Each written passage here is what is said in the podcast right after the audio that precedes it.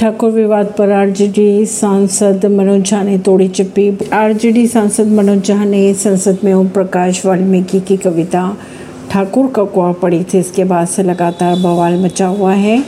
उन्हें सियासी गलियारों से विरोध का सामना करना पड़ रहा है। अपनी ही पार्टी के नेताओं का भी विरोध झेलना पड़ रहा है। उन्हें बवाल इतना ज़्यादा बढ़ चुका है कि बीते दिनों आरजेडी, सुप्रीमो लालू प्रसाद यादव को बचाव में उतरना पड़ा था।